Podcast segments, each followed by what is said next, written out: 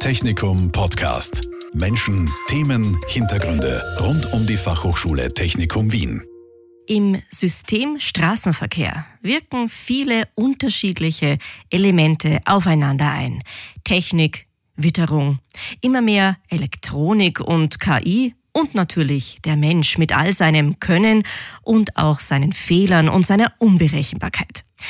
Mein Gesprächspartner heute ist ein Mann, der sich seit über 30 Jahren mit diesem System Straßenverkehr auseinandersetzt, es in allen seinen Facetten beobachtet und erforscht. Martin Winkelbauer arbeitet beim Kuratorium für Verkehrssicherheit. Er ist auch Sachverständiger für Unfallrekonstruktion, Buchautor und Lektor an der Fachhochschule Technikum Wien. Herzlich willkommen, Martin Winkelbauer. Ich wünsche auch einen schönen guten Tag. Beginnen wir mit Ihrer Tätigkeit beim Kuratorium für Verkehrssicherheit. Wo liegen da genau Ihre Forschungsschwerpunkte? Der Anfang bestand ja darin, äh, sich primär mit Fahrausbildung und Fahrzeugtechnik äh, zu beschäftigen. Diese, diese beiden Gebiete auf den ersten Blick oder aufs erste Zuhören am heutigen Tage passen sie ja überhaupt nicht zusammen. De facto ist aber der Ursprung der Fahrausbildung darin zu suchen, dass man tatsächlich mit einem Auto umgehen können musste. Vor etwa 100 Jahren, man glaubt es vielleicht kaum, war der Großteil, also dort, wo wir heute noch weit entfernt sind, aber der Großteil der Fahrzeuge in Österreich waren Elektrofahrzeuge. Und der ganz einfache Grund dafür war die Tatsache, dass du, um einen Benzinmotor zu starten, eine halbe Stunde gebraucht hast. Das ist natürlich schon ein bisschen umständlich und ein bisschen unpraktisch auch, weil man es eilig hat. Ähm, mittlerweile hat sich sehr, sehr viel geändert. Was sich also kaum geändert hat, ist die Tatsache, dass meine Spezialgebiete auch nach 30 Jahren KV immer noch in diesem äh, Kreis rund um Fahrausbildung und Fahrzeugtechnik zu suchen sind, äh, mit unterschiedlichen Schwerpunkten eben. Also wir haben so Allzeitschwerpunkte. Was immer wichtig ist, ist Geschwindigkeit. Das ist ein Dauerbrenner. Das hat man immer. Was die Fahrzeugkategorien betrifft, es liegt beinahe auf der Hand, im Augenblick ganz oben auf der Agenda stehen die Elektroroller. Und wir, wir, versuchen aber mit aller Macht, aber wir können im Augenblick noch nicht wirklich abschätzen, was da für eine Welle an Verkehrsunfällen auf uns zurollt. Das kündigt sich schon an, dass da wirklich hohe Zahlen erreichen werden und man will halt natürlich so schnell wie möglich irgendwelche Maßnahmen vorschlagen können, die da gemacht werden. Äh, die dann letztendlich auch Unfälle verhindern und auf das alles vorbereitet sein, auf die ganzen Fragen vorbereitet sein, die dann letztendlich auf die Leute äh, warten, die auf das Thema spezialisiert sind, nämlich darauf gehen, die Unfälle wirklich zu vermeiden. Das müssen wir versuchen, so früh wie möglich herauszufinden. Ist schwierig genug, weil wir kaum Zahlen haben. Unsere Arbeit ist ja sehr, sehr stark zahlenbasiert. Wir versuchen Unfallstatistiken oder was auch immer wir an Quellen äh, zur Verfügung haben. Im Augenblick eben bei den Elektrorollern sehr, sehr wenig, weil die auch lange Zeit ganz einfach in der Verkehrssicherheitsstatistik nicht identifizierbar sind, zusammengeworfen mit Fahrrädern schwierig genug. Apropos Fahrräder, natürlich auch im Augenblick ein ganz, ganz großer Schwerpunkt. Einfache Begründung, langweilig, aber doch Corona. Corona hat äh, dafür gesorgt, die Fitnesscenter waren geschlossen. Hier Laufen ist nicht jedermanns Sache. Was konnte man tun? Radfahren äh, liegt doch auf der Hand. Viele Leute sind zu Freizeitradfahrern geworden, aber der eine oder andere hat sich dann mit 22 Hustenden im selben äh, U-Bahn-Waggon auch nicht wohl gefühlt, ist aufs Rad ausgewichen. Und nicht zuletzt ist, ist das Fahrrad auch in ganz besonderer Art und Weise eine Mobilitätsform der Zukunft relativ treibstoffsparend. Und daher kommt es auch darauf an, dass man für die Fahrräder, und bei den Fahrrädern ist halt hauptsächlich die Infrastruktur das Problem. Aber ich glaube, darauf kommen wir später dann noch zurückzureden. Also das sind im Augenblick von den Fahrzeugen her die, äh, na, einen habe ich noch vergessen, äh, Schwerfahrzeuge. Sie werden sich vielleicht erinnern, vor nicht allzu langer Zeit ist die Diskussion über diese äh, äh Abbiegewarnsysteme hochgekocht nachdem da im dritten Bezirk bei einem Unfall ein, äh, ein Kind äh, tödlich verunglückt ist und nicht allzu lange Zeit vorher, 2016 an der Kreuzung Ettrichstraße, äh, Simonier Hauptstraße, ein Mädchen gestorben ist beim Überqueren der Fahrbahn mit einem Fahrrad. Da ging die Diskussion auch lange Zeit hoch und die hat sich gehalten. Und diese Welt dreht sich auch sehr, sehr schnell. Die Welt der Assistenzsysteme. In meinem Hauptberuf äh, halte ich sehr, sehr viele Vorträge über, den, über, über das Thema äh, Assistenzsysteme und ich muss mir am Anfang immer wieder entschuldigen und sagen, tut mir leid, es kann sein, dass meine Informationen nicht gerade am Stand der Dinge sind, weil sich die Welt in diesem, in diesem Fachgebiet derartig schnell dreht, die Systeme mit einer rasanter Geschwindigkeit äh, besser werden. Äh, teilweise die Fahrzeuge nicht mal mehr in die Werkstatt müssen, um besser zu sein. Updates over the air. In Österreich zwar noch nicht erlaubt, aber diskutiert. Es gibt auch schon die technischen Richtlinien dafür. In Österreich ist es noch nicht erlaubt. Wird natürlich trotzdem gemacht. Das heißt, du steigst am Dienstag in ein Auto ein, das mehr kann als das Auto, das du am Montag am Abend verlassen hast. Das ist für denjenigen, der am Dienstag einsteigt, noch recht angenehm, weil der kriegt vielleicht noch eine Warnung, sagt du, pass auf, mein Auto kann ab sofort dir die linke Tür verschließen, wenn sich von hinten ein Radfahrer nähert. Das geht ja, die Technik haben wir. Wir haben die äh, Radar- oder optischen Sensoren, die in den toten Winkel nach hinten schauen, die sehen, dass sich ein Radfahrer nähert. Ähm, apropos kleiner Vorgriff auf meine Tätigkeit als Sachverständiger. Da muss man natürlich auch dann drüber nachdenken, ob es zum Beispiel etwas bringt, wenn ein deutscher Taxifahrer vorschlägt, dass doch bitte, bevor man aussteigt, der Blinker losgehen soll. Da kann man nämlich relativ gut ausrechnen, dass das nichts bringen kann, weil zu dem Zeitpunkt, wo man den Blinker sieht, kann man nicht mehr rechtzeitig auf die aufgehende Tür reagieren. Funktioniert einfach nicht, geht sich zeitlich nicht aus.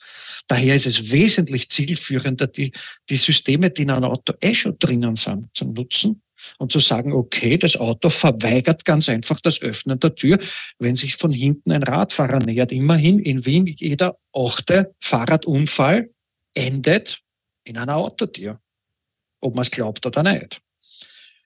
Und das, obwohl es ein höchstgerichtliches Urteil gibt, wonach man eigentlich schon nicht mehr bestraft werden dürfte, wenn man zu viel Abstand zu den Parkenden hält, nämlich so viel Abstand, äh, dass man eben von einer äh, sich öffnenden Tür nicht getroffen wird.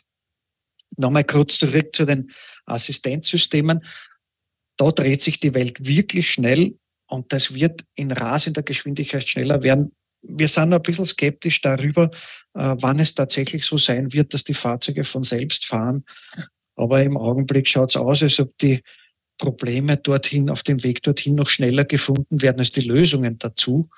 Sowas kann sich aber erfahrungsgemäß auch von heute auf morgen ändern und urplötzlich heißt es, ja, ab morgen fahren wir ohne Fahrer. Meine Hypothese dazu ist, ein, ein, Parallel, äh, ein Parallelding ist der Umstieg von Schweden von links auf rechts Verkehr. Das war irgendwann einmal in die 60er, 70er Jahre, ich, ich weiß es nicht auswendig. Die haben damals alle Straßen für, für eine Woche oder fünf Tage genau gesperrt. Und nach fünf Tagen sind in die Autos eingestiegen und sind auf der anderen Straßenseite gefahren. In der, in der Zwischenzeit haben die das alles umgestellt. Der Bodenmarkierung, da muss man ja ziemlich viel machen. Ampeln ändern, was der Teufel. Viel Arbeit. Meine Hypothese dazu ist, wir werden in unsere Autos Assistenzsysteme über Assistenzsysteme, über Elektronik, über Elektronik einbauen. Und irgendwann einmal wird das so sein, dass sich die Autosindustrie und die Behörden darauf verständigen, übermorgen legen wir, also übermorgen vielleicht größere Vorwandzeit, aber an dem Tag legen wir den Schalter um. Ab übermorgen, bleiben wir dabei, fahren alle Autos allein. Was am schwierigsten ist bei diesem Umstieg aufs autonome Fahren, ist die, ist die Mischung zwischen, zwischen Autos, die selber fahren und Autos, die gefahren werden. Weil die Autos, die selber fahren, die müssen nämlich so gescheit sein, vorher zu berechnen, was die Autos, die nicht selber fahren, also die gefahren werden, was die so tun. Und das heißt, da geht es ja nicht um die Autos, sondern da geht es die, die, die links vorne sitzen und das Lenkrad drehen die muss man vorhersehen. Weil ein Computer ist ja relativ gut vorhersehbar. Der hat ein Programm drinnen und der arbeitet das ab. Da passiert selten was Überraschendes, zumindest nichts, wo nicht der Mensch einen Fehler gemacht hat. Ja. Aber wir sagen ja auch in der, also die Diskussionen geht da zwischen 90 und 95 Prozent der Verkehrsunfälle, denen menschliches Versagen vorher äh, geht. Naja, das muss ein automatisiertes Fahrzeug einmal da packen. Mit einem Gerät umzugehen, das permanent Fehler macht. Also man, wir haben da einiges damit zu tun. Mhm, mh. Auch für die Radfahrer sind Unfälle schlecht, weil man könnte ja sagen, okay, gut, äh, wir kümmern uns primär darum, dass wir den Radverkehr verbreitern, aber so einfach ist, sind die Dinge nicht. Wir wissen aus Untersuchungen, dass jeder dritte der irgendwann einmal in einem Verkehrsunfall mit, also als Fahrradfahrer im Verkehrsunfall drinnen war, dass der nachher nicht mehr aufsteigt. Insofern ist also auch für die, für die Förderung der aktiven Mobilität, sprich das zu Fuß, aktive Mobilität, neues Stichwort, Radfahren zu Fuß gehen. Also alles, bei denen man die Muskeln auch braucht, dem sind äh, Verkehrsunfälle durchaus hinderlich, weil die Leute, die diese Erfahrungen haben, das wahrscheinlich kein zweites Mal tun wollen. Mhm. Also das Tätigkeits-, das Forschungsfeld ist sehr umfangreich und da spielt eigentlich alles hinein, was irgendwie mit Verkehrsteilnehmern zu tun hat. Sie haben es ganz kurz angesprochen, Sie sind auch als Experte bei Unfallrekonstruktionen tätig. Wie kann ich mir denn diese Tätigkeit vorstellen? Was machen Sie da genau? Also das ist natürlich schon so, dass sich die, diese beiden Tätigkeiten sehr, sehr gut ergänzen. Dieses sehr, sehr genaue Wissen über Unfälle ist natürlich unglaublich wertvoll, wenn man Verkehrssicherheitsarbeit macht und dann doch ein bisschen genauer weiß, als es in einer normalen Unfallstatistik zu finden ist, was tatsächlich bei den bei den Unfällen passiert. Als ähm, Sachverständiger für Unfallrekonstruktion gibt es im Prinzip vier, vier Bereiche, wo man arbeiten kann. Das erste ist einmal äh, für einen äh, ähm, Privatkunden, meistens sind es nicht die Privatkunden selbst, sondern die Rechtsanwälte, die einen da fragen. Ich gebe Ihnen ein Beispiel. Äh, ein Rechtsanwalt hat mir ein Foto geschickt und hat mich gebeten, ob ich mit dem Unfall etwas anfange. Ich habe zurückgeschrieben, sagen Sie mal, haben Sie dort umgedreht? Und er schreibt drauf, das ist genau das, was ich wissen wollte.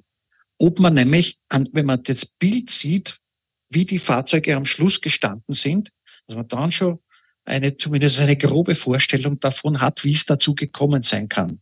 Das war unangenehmerweise Unfall mit Personenschaden, aber noch unangenehmerweise in Tschechien.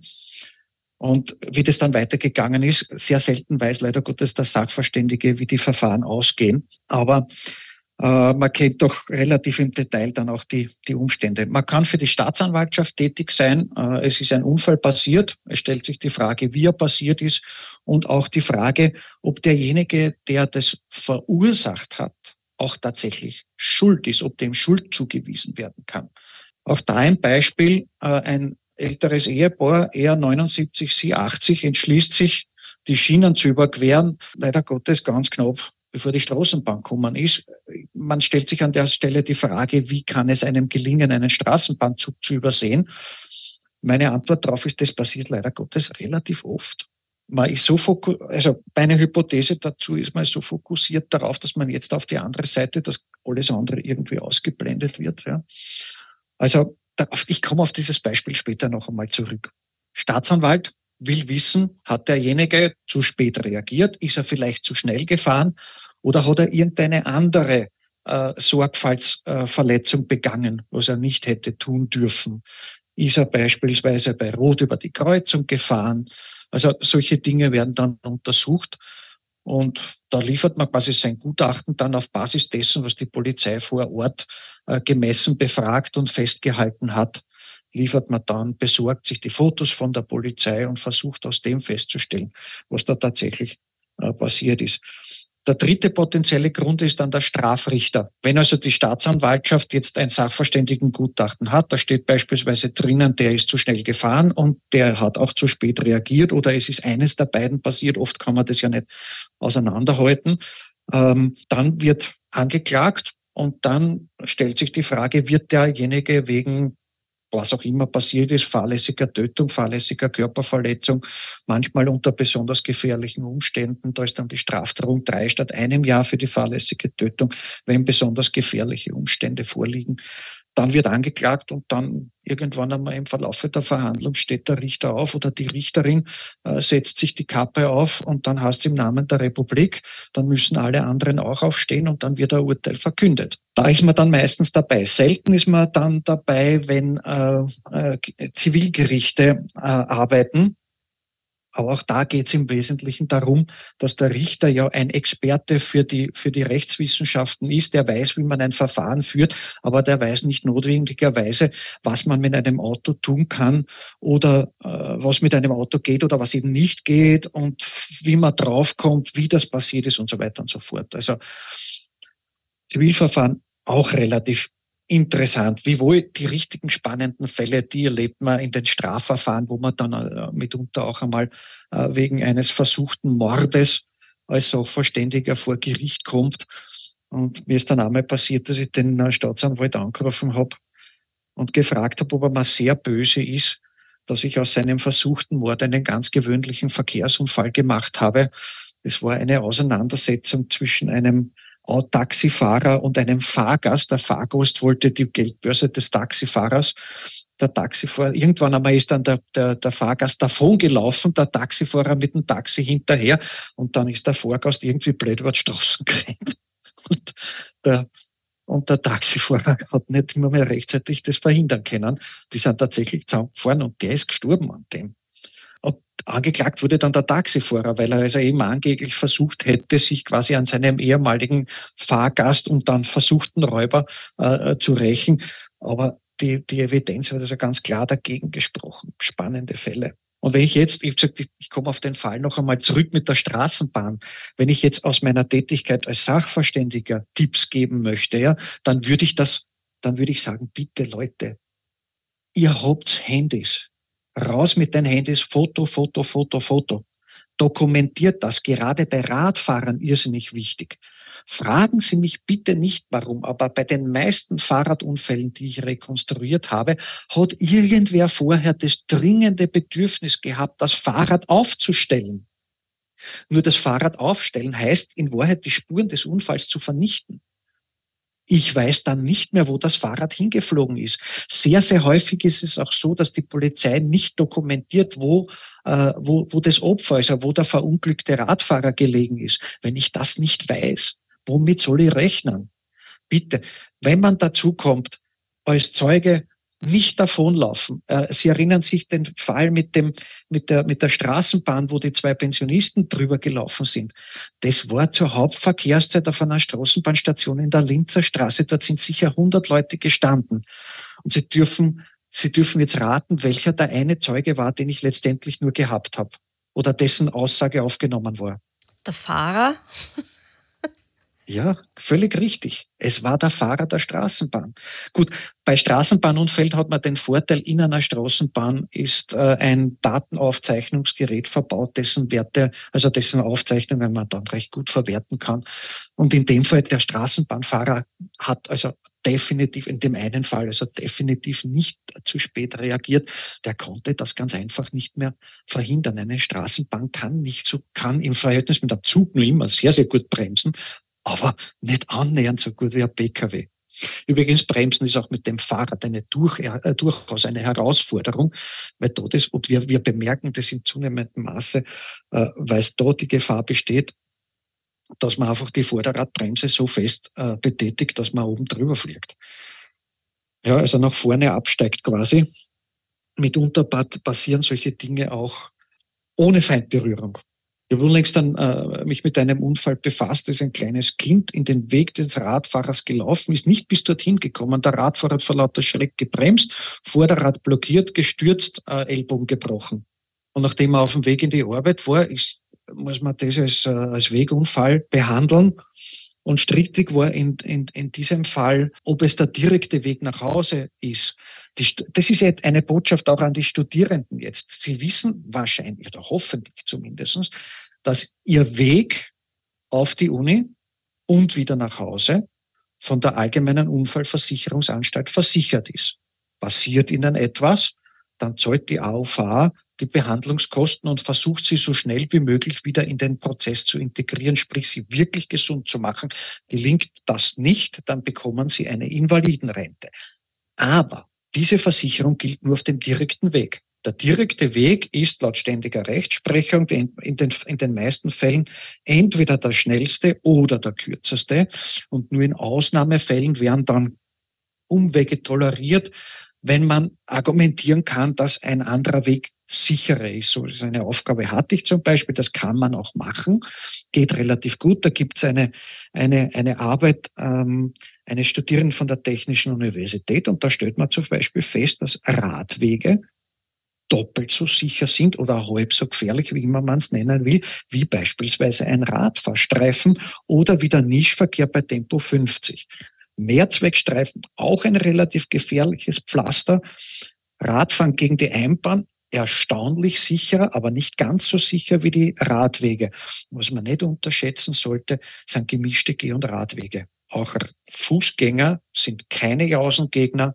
Und wenn man als Radfahrer mit einem Fußgänger äh, zusammenfährt, die Erfahrung sagt, dass beide gleich schwer verletzt sind. Und das will man beides nicht. Leider Gottes gibt es dann halt auf Strecken wie an der Donaulände, also oder am Donaukanal gibt es dann halt Strecken, wo wirklich sehr, sehr viele Radfahrer mit sehr, sehr vielen Fußgängern äh, sich mischen. Ja, ich glaube, das mhm. wäre ein ganz guter Abriss dessen, was man als Gerichtssachverständiger tun kann. Was da so ihr tägliches, ihr tägliches Brot ist sozusagen. Dankenswerterweise geben Sie Ihre Erfahrungen auch an die Studierenden an der Fachhochschule Technikum Wien weiter. Sie haben eine Lehrveranstaltung Traffic Safety, Culture and Mobility. Was kann ich mir denn darunter vorstellen? Worum geht es da genau? Also wenn es ums Thema Danken geht, so glaube ich, dann sind, bist, bin das eher ich, beziehungsweise mein Kollege Christopher Schlembach, mit dem ich das gemeinsam mache, und ich, die sich bedanken müssen. Ein, ein, ein allgemeines Sprichwort sagt ja, tue Gutes und sprich darüber. Wir sprechen gerne darüber und wir bekommen von der Fachhochschule Technikum die Gelegenheit, darüber zu sprechen. Ähm, wir versuchen da, also Traffic Safety Culture ist, ist eine, eine Wissenschaft, die ist relativ äh, äh, relativ jung, Verkehrssicherheitskultur. Allerdings, wir kennen das alle. Fährst du mit dem Auto nach Deutschland? Hm, das ist anders als zu Hause. Fährst du nach Italien? Das ist ganz anders als zu Hause. Fährst du nach Ägypten? und du schläfst eine Nacht im Hotel Sonesta, wo wir, wir haben in Ägypten Projekte gemacht, das nennt sich Twinning, zahlt die Europäische Kommission ihren Teil dazu und wir versuchen europäische auch Verkehrssicherheitskultur, aber nicht nur eben Verkehrssicherheit und Kultur auch in äh, äh Anrainerstaaten der EU zu bringen. Also in Ägypten sprechen alle Leute zumindest zwei Sprachen. Das ist die übliche Umgangssprache und Hupen. Das heißt alles irgendwas anderes. Und jede Art zu hupen hat eine bestimmte Bedeutung. Wenn in Wien einer hupt, das heißt halt, du meistens hinterher, du Trottel. Nicht? Wenn der Italiener hupt, dann heißt das in der Regel, du pass auf, ich bleib jetzt nicht stehen für dich. Ja, also da unterscheiden sich massiv. Wir haben es auch mit Amerika untersucht, auch Griechenland gab es einen Stützpunkt. Man hat einfach geschaut, wie sich die Herangehensweise von, äh, von Menschen an den äh, Straßenverkehr unterscheidet. Das ist eigentlich haupt, das hauptsächlich das Gebiet, das der Kollege Schlembach bearbeitet und wo er den ganzen wissenschaftlichen Hintergrund äh, versucht, den äh, Studierenden näher zu bringen. Mein Fach ist naturgemäß mehr die Verkehrssicherheit. Äh, und da, ich versuche natürlich auch andere Dinge wie beispielsweise Umweltschutz äh, reinzukriegen, wobei man also ganz klar sagen kann, dass also sicheres Fahren mit ökonomischen und ökologischen Fahren, das passt alles gut zusammen. Da gibt's nur ganz wenig Unterschiede. Beispielsweise, wenn Sie von einer Passstraße auf 1000 Meter Höhe kommen, fahren dann hinunter in die Senke auf 500 Meter in die Ortschaft. Dort ist 30 und hinterher müssen Sie wieder auf 1000 Meter hinauf. Da würde man natürlich aus ökonomischen oder ökologischen Gründen ganz gerne den Schwung nutzen, was aus Sicherheitsgründen sie nicht ausgeht. Aber ansonsten passen die Dinge da wirklich sehr, sehr gut zusammen. Wir versuchen äh, in, der, in der Vorlesung ein bisschen äh, Licht, was Verkehrssicherheit überhaupt ist. Eine der gängigen Definitionen ist das Fehlen von Unsicherheit. Ganz so einfach ist es natürlich nicht, sondern wir versuchen dann auch die Methoden ein bisschen darzustellen. Äh, am Anfang ähm, versuche ich auch darzustellen, wie das, also wir haben ja hauptsächlich Incoming Students in der, in der Vorlesung, wir halten sie auch auf Englisch ich versuche äh, den Herrschaften ein bisschen näher zu bringen, wie das ist, sich in Wien im Straßenverkehr zurechtzufinden, worauf man aufpassen muss. Ja. Wir Wiener sind ja total zwiespältig und die schönste Stadt äh, der Welt und auf der anderen Seite sind wir die unfreundlichsten Menschen der Welt. Ich glaube da übrigens nicht so ganz dran. Es ist nur einfach, dass viele mit der grantigen Ort der Wiener nicht umgehen können. Das ist aber gut gemeint. Sie sehen schon, das sind die Dinge, die wir, die wir versuchen, da ein bisschen den, äh, den Studierenden näher zu bringen. Und jetzt habe ich zum Beispiel zwei Studierende äh, in der Vorlesung, die sich äh, im Hauptberuf, also in ihrem Hauptstudium mit Biotechnologie beschäftigen. Die wenden in ihrer Disziplin ganz ähnliche Methoden an wie wir. Da kann man voneinander lernen. Da kann sogar ich von denen noch was lernen. Das macht richtig Spaß. Also Methoden und dann natürlich auch ein bisschen internationale Vergleiche und wie, wie viele Tote gibt es jetzt wirklich und anderthalb Millionen und 1,25 Millionen glaubt man eigentlich nicht, wenn es hört, 1,25 Millionen Tote weltweit und das jedes Jahr. Jedes Jahr. Das ist schon reichlich. In Österreich waren wir mal gut, da haben wir 3000 Tote gehabt, Verkehrstote gehabt in den frühen 70er Jahren. Heute sind wir auf dem Weg knapp über 300. Das ist schon ein riesiger Fortschritt. Aber es ist mit Sicherheit noch nicht das Ende. Es darf nicht das Ende sein. Ich meine, das Problem werden uns zum großen Teil natürlich dann irgendwann einmal die Autohersteller abnehmen, wenn nämlich Auto, alle Autos autonom fahren. Dann werden die zumindest einmal nicht mehr miteinander zusammenfahren. Und wir werden uns, also ich hoffe, dass ich bis dahin schon äh, den Weg in die Pension gefunden habe. Aber für uns blieben dann quasi nur noch Kollisionen zwischen Fußgängern, Radfahrern und E-Scooterfahrern. Die werden uns wohl noch ein Weilchen erhalten bleiben. Also Sie ja, glauben also wirklich, glaub, dass, die, dass das autonome Fahren, dass, also dass der Computer besser fährt als der Mensch?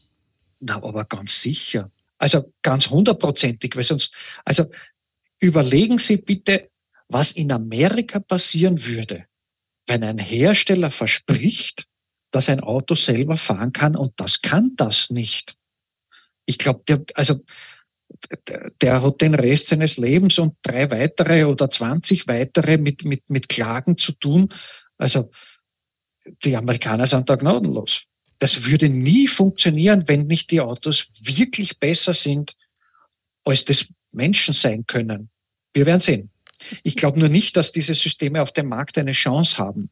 Im Augenblick ist es de facto noch so, dass diese Assistenzsysteme äh, äh Fehler machen da ist noch Luft nach oben. Die helfen natürlich schon sehr viel.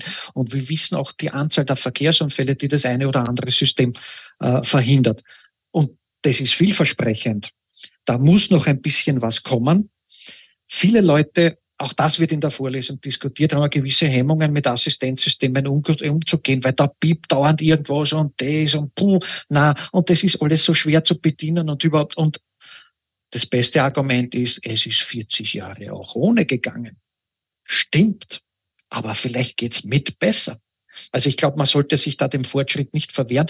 Und ich komme aus einer Zeit, mein Führerschein ist aus dem Jahr 1984, wenn man damals ein Auto kennenlernen wollte, ja, da hast du einmal fest Gas gegeben, dann hast du ein bisschen bremst, dann bist du einmal fest um die Kurven gefahren und dann hast du gewusst, wie dieses Auto funktioniert. Ja, weil die Knöpfe, das waren nicht so viel und die waren eh dort und nicht so schwarz am Finden. Heute muss man sich mit, sag mal, 22 Knöpfen allein am Lenkrad auseinandersetzen. Ja, der Kia hat die Knöpfe für die Assistenzsysteme rechts, bei VW sind sie links.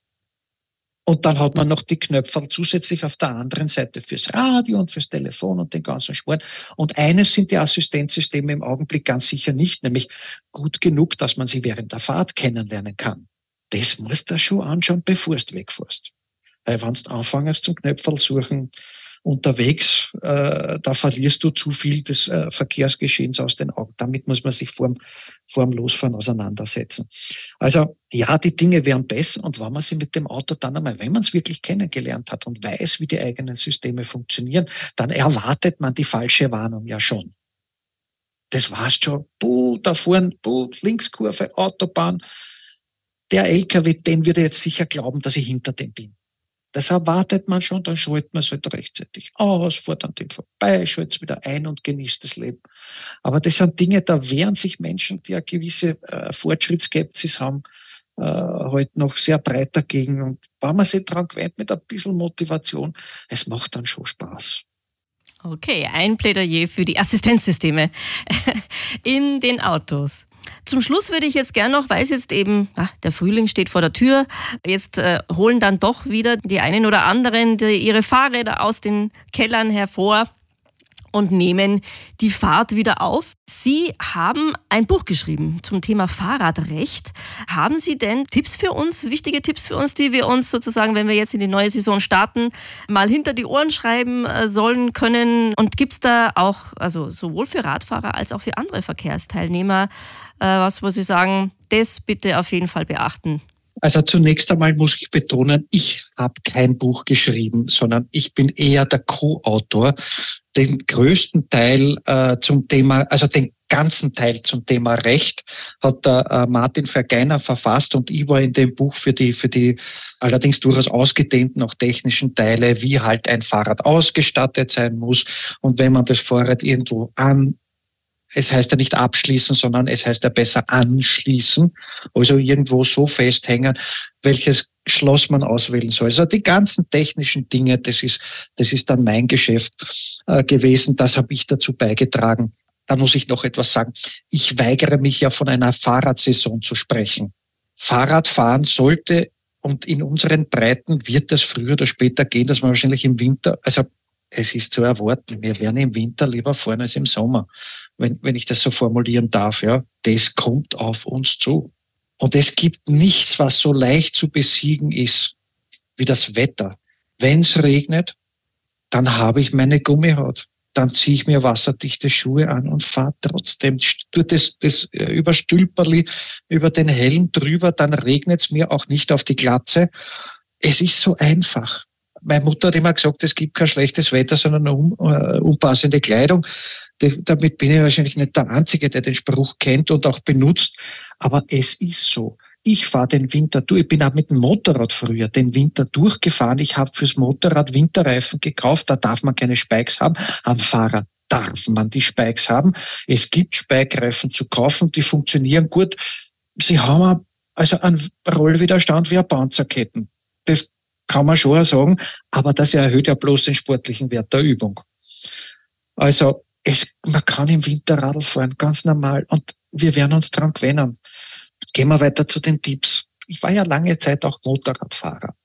Und als Motorradfahrer war man da ein bisschen so in den 80, 90er Jahren noch der Outlaw und man war gehasst. Und wenn man halt zwischen den Autos vorgefahren ist, was damals schon legal war, aber was halt trotzdem die Autofahrer gewissen Neid erregt hat, der kann jetzt fahren, ich kann nicht fahren, ich stehe im Stau. Und teilweise war das so, dass da die Leute dann absichtlich in den Weg gefahren sind. Ich, das hat sich äh, gewaltig geändert. Wir haben damals in Österreich 80.000 Motorräder gehabt, heute sind 600.000. Damit hat sich, ich glaube, über eine große Breite auch einfach der Zugang der, der Autofahrenden in den Autos drinnen geändert, weil da gibt's viel, die haben dann daheim am Motorrad stehen oder am Scooter und sind halt nur im Auto drinnen, weil sie manchmal gerade nicht anders geht oder aus anderen Gründen. Ja. Äh, ich beobachte heute wesentlich öfter dass ein Autofahrer den Gang einlegt, das Lenkrad einschlagt und aus dem Weg fährt und mich vorbeilässt, aktiv. Und das ist es letztendlich, was ich mir auch wünsche für die Radfahrer. Im Augenblick habe ich das Gefühl, dass, die, dass da ein, eine massive Feind, also man kann fast das Wort Feindschaft sagen, zwischen den Radfahrenden und den Autofahrenden besteht ein gewisser Futterneid, weil die Radfahrenden wollen jetzt was haben, das haben früher immer die Autofahrenden gehabt. In Wahrheit aber ist es so, dass Menschen zum Radfahren zu bringen, bedeutet ihnen Infrastruktur zur Verfügung zu stellen. Ja. Die Leute sterben nicht gerne beim Radfahren die, meisten, die nicht Rad fahren, sind diejenigen, die sagen, du, das ist mir viel zu gefährlich, das mache ich nicht. Ja, in den, warum gibt's in Holland so viele Radlfahrer? Na, ganz einfach, weil da hast jede bisschen breitere Straßen hat auf beiden Seiten einen zwei Meter breiten Radweg. Bei uns stopfen sie auf der Simmeringer Hauptstraße auf 1,50 Meter für beide Richtungen zusammen. Das ist nicht angenehm. Und an jeder Kreuzung muss man äh, verhandeln, ob man jetzt da fahren darf oder nicht. Ja. Also gute Infrastruktur, lass sie uns bauen. Es gibt große Fortschritte. Es ist nicht alles ganz so, wie es ausschaut. Nicht alles Gold, was glänzt. Und wenn es heißt, wir kriegen 50 Kilometer dazu, dann sind das bloß, also auch geöffnete Einbahnen sind schon ein Schritt vorwärts. Äh, aber so richtig schöne Radinfrastruktur. Jetzt bei mir zu Hause ums Eck, ein wunderbarer Radweg wird da in, in den nächsten Tagen, muss der fertig werden, so wie es jetzt ausschaut, entlang der Ettrichstraße. So hätte ich es gern überall schöne breite Radwege in beide Richtungen, die man auch sicher benutzen kann. Das ist gut und das braucht die Stadt auch, wenn ich will, dass die Leute Rad fahren. Aber nicht nur die Infrastruktur kann viel für die Sicherheit tun. Man kann auch beim Radfahren sein Gehirn benutzen. Das klingt jetzt ein bisschen bös, aber es ist schon auch so, wenn ich beim Radfahren alle anderen äh, äh, Verkehrsteilnehmer beobachte und mir ständig überlege, was werden die jetzt als nächstes tun? Und was könnten die auch noch tun, was für mich gefährlich wäre? Dann übe ich das. Dann übe ich es, ein umsichtiger, defensiver Verkehrsteilnehmer zu sein. Und das ist für alle Verkehrsteilnehmer so. Ja. Beim Motorradfahren ist das eine Frage des Überlebens. Beim Radfahren ist es nicht ganz so schlimm, weil die Geschwindigkeiten geringer sind, aber man kann sich schon ordentlich wehtun auch. In einem Auto drinnen ist zwar auch gut, ja, aber man ist sehr, also ich meine, die meisten Verkehrstoten in Österreich sind immer noch Autobenutzer, wobei da fällt nicht mehr, mehr viel, bis die Ungeschützten, also die Autofahrer äh, überholen. Ne? Und mittlerweile sagen wir so, dass das Radfahren auf einen Kilometer deutlich, also auf einen Kilometer gesehen, ja, schon gefährlicher ist als Autofahren. Es ist auch kein Wunder, die Autos sind so viel besser geworden. Die sind allerdings auch sehr stark für die Insassen besser geworden mit Airbags und Gurten und Gurtkraftbegrenzer und Airbag da und Airbag dort. Äh, da ist viel weiter gegangen. Jetzt müssen wir ein bisschen auch die noch in Richtung entwickeln. Wir können auch besser äh, Radfahrer erkennen. Da ist auch noch ein bisschen Luft nach oben, dass die Assistenzsysteme, automatischer Notbremsassistent besser darin werden, alle Arten von Radfahrern in jeder Umgebung äh, und immer zuverlässig zu erkennen. Da fällt es noch ein bisschen. Das wird besser, aber es ist noch Luft. Äh, es ist noch Luft nach oben. Also zurückzukommen auf das, sich ständig zu überlegen, das muss man auch nicht lang machen. Weil irgendwann einmal hat man jede Situation irgendwann einmal überlegt, schon durchdacht und diese Informationen, die wir da erdacht haben, die sind dann zu einem späteren Zeitpunkt auch wieder verfügbar. Das habe ich schon beinahe mal erlebt, weil ich habe es ja schon mal durchdacht, die Situation. Und auf das kann das Gehirn dann tatsächlich zurückgreifen und in der Notsituation dann auch, auch besser reagieren. Ich habe einen Tipp für die Elektroradlfahrer unter den Zuhörern. Kauft euch ABS dazu. Das gibt es für wohlfeile 500 Euro. Wir haben, äh, findet man im Internet auf der KfV-Website oder YouTube oder irgendwo, weiß ich nicht. Aber unter Fahrrad und ABS nicht nur die, die Bremsversuche, die ich selbst gemacht habe, es gibt andere auch noch. Aber wir haben da wirklich im, im Brotter äh, äh, Elektroräder mit und ohne ABS so richtig gequält ich war jedes Mal dankbar, wenn ich einen Bremsversuch für die Kamera für die, äh, mit, mit ABS fahren durfte, weil die ohne ABS war immer wesentlich mühsamer, schmerzhafter und einmal bin ich also tatsächlich, ich bin schon sehr lange nicht mit Radl hingeflogen, aber an dem Tag ist es dann doch passiert. Ähm, ich schwöre auf ABS. Ich habe beim Motorradfahren auf ABS geschwört und ich kann es nur jedem wärmstens empfehlen. Das ist die Investition wert. Ein Tipp noch ich würde mich nicht allzu sehr darauf verlassen, dass alle Leute alle Verkehrsregeln kennen und auch nicht darauf verlassen, dass sie sie auch wirklich einhalten. Das ist nämlich so ein bisschen was, jetzt kommen wir wieder zur Verkehrskultur in Österreich zurück, ein bisschen so der typische Österreicher, der zwar ganz gern tut, was er gern tun möchte, der aber gleichzeitig von den anderen, also die Regeln halt für seine eigenen Zwecke ein bisschen umbiegen der aber gleichzeitig erwartet, dass die anderen sich brav an die Regeln halten. Und das ist halt was, was nicht wirklich zusammenpasst. Also alles in allem, was ich so heraushöre, ein Plädoyer dafür, dass wir im Straßenverkehr aufeinander aufpassen. Aufpassen ist das eine. Viel wichtiger, glaube ich, wäre noch Rücksicht nehmen. Weil das Rücksicht nehmen inkludiert dann oder ergibt dann letztendlich auch, dass man aufeinander aufpasst. Rücksicht nehmen, denke ich. Ja. Und vielleicht ist es auch nur noch eine Frage der Zeit, bis einfach genug Autofahrer selber Radl fahren und dann verstehen die Probleme, die der Radfahrer so im Schnitt hat und dann auch willens sind, besser aufzupassen. Mitunter passiert da einfach was. Dass man nicht die Fantasie hat, dass da jetzt rechts neben der Straße ein, ein Radweg ist und dass man sich eigentlich jetzt noch nach rechts um. Und dann wäre es aber an dem Radfahrer, Rücksicht zu üben, nämlich erstens einmal vom Gas weggehen und nicht auf die Kollision auf den letzten Millimeter ankommen lassen und zweitens auch das Verständnis dafür zu haben, weil irgendwann einmal sitzt man selber nämlich im Auto drinnen und vergisst genauso auf einen Radlweg zu schauen und auch das war nicht böswillig. Ja, also Verständnis und Rücksichtnahme, glaube ich, führt dann letztendlich dazu, dass wir uns auch besser miteinander im Straßenverkehr bewegen können. und sicherer natürlich. Ein super Schlusswort, Herr Winkelbauer. Vielen herzlichen Dank für Ihre Zeit, für Ihre Geschichten und Ausführungen. Es ist auch viel Neues dabei gewesen, vieles auch altbekanntes, was aber gut ist, wenn man es mal wieder hört. Dankeschön für dieses Gespräch. Es war mir ein großes Vergnügen. Ich bedanke mich auch und zwar für die Einladung. Dankeschön. Technikum Podcast. Menschen, Themen, Hintergründe rund um die Fachhochschule Technikum Wien. Dieser Podcast wurde produziert von Radio Technikum.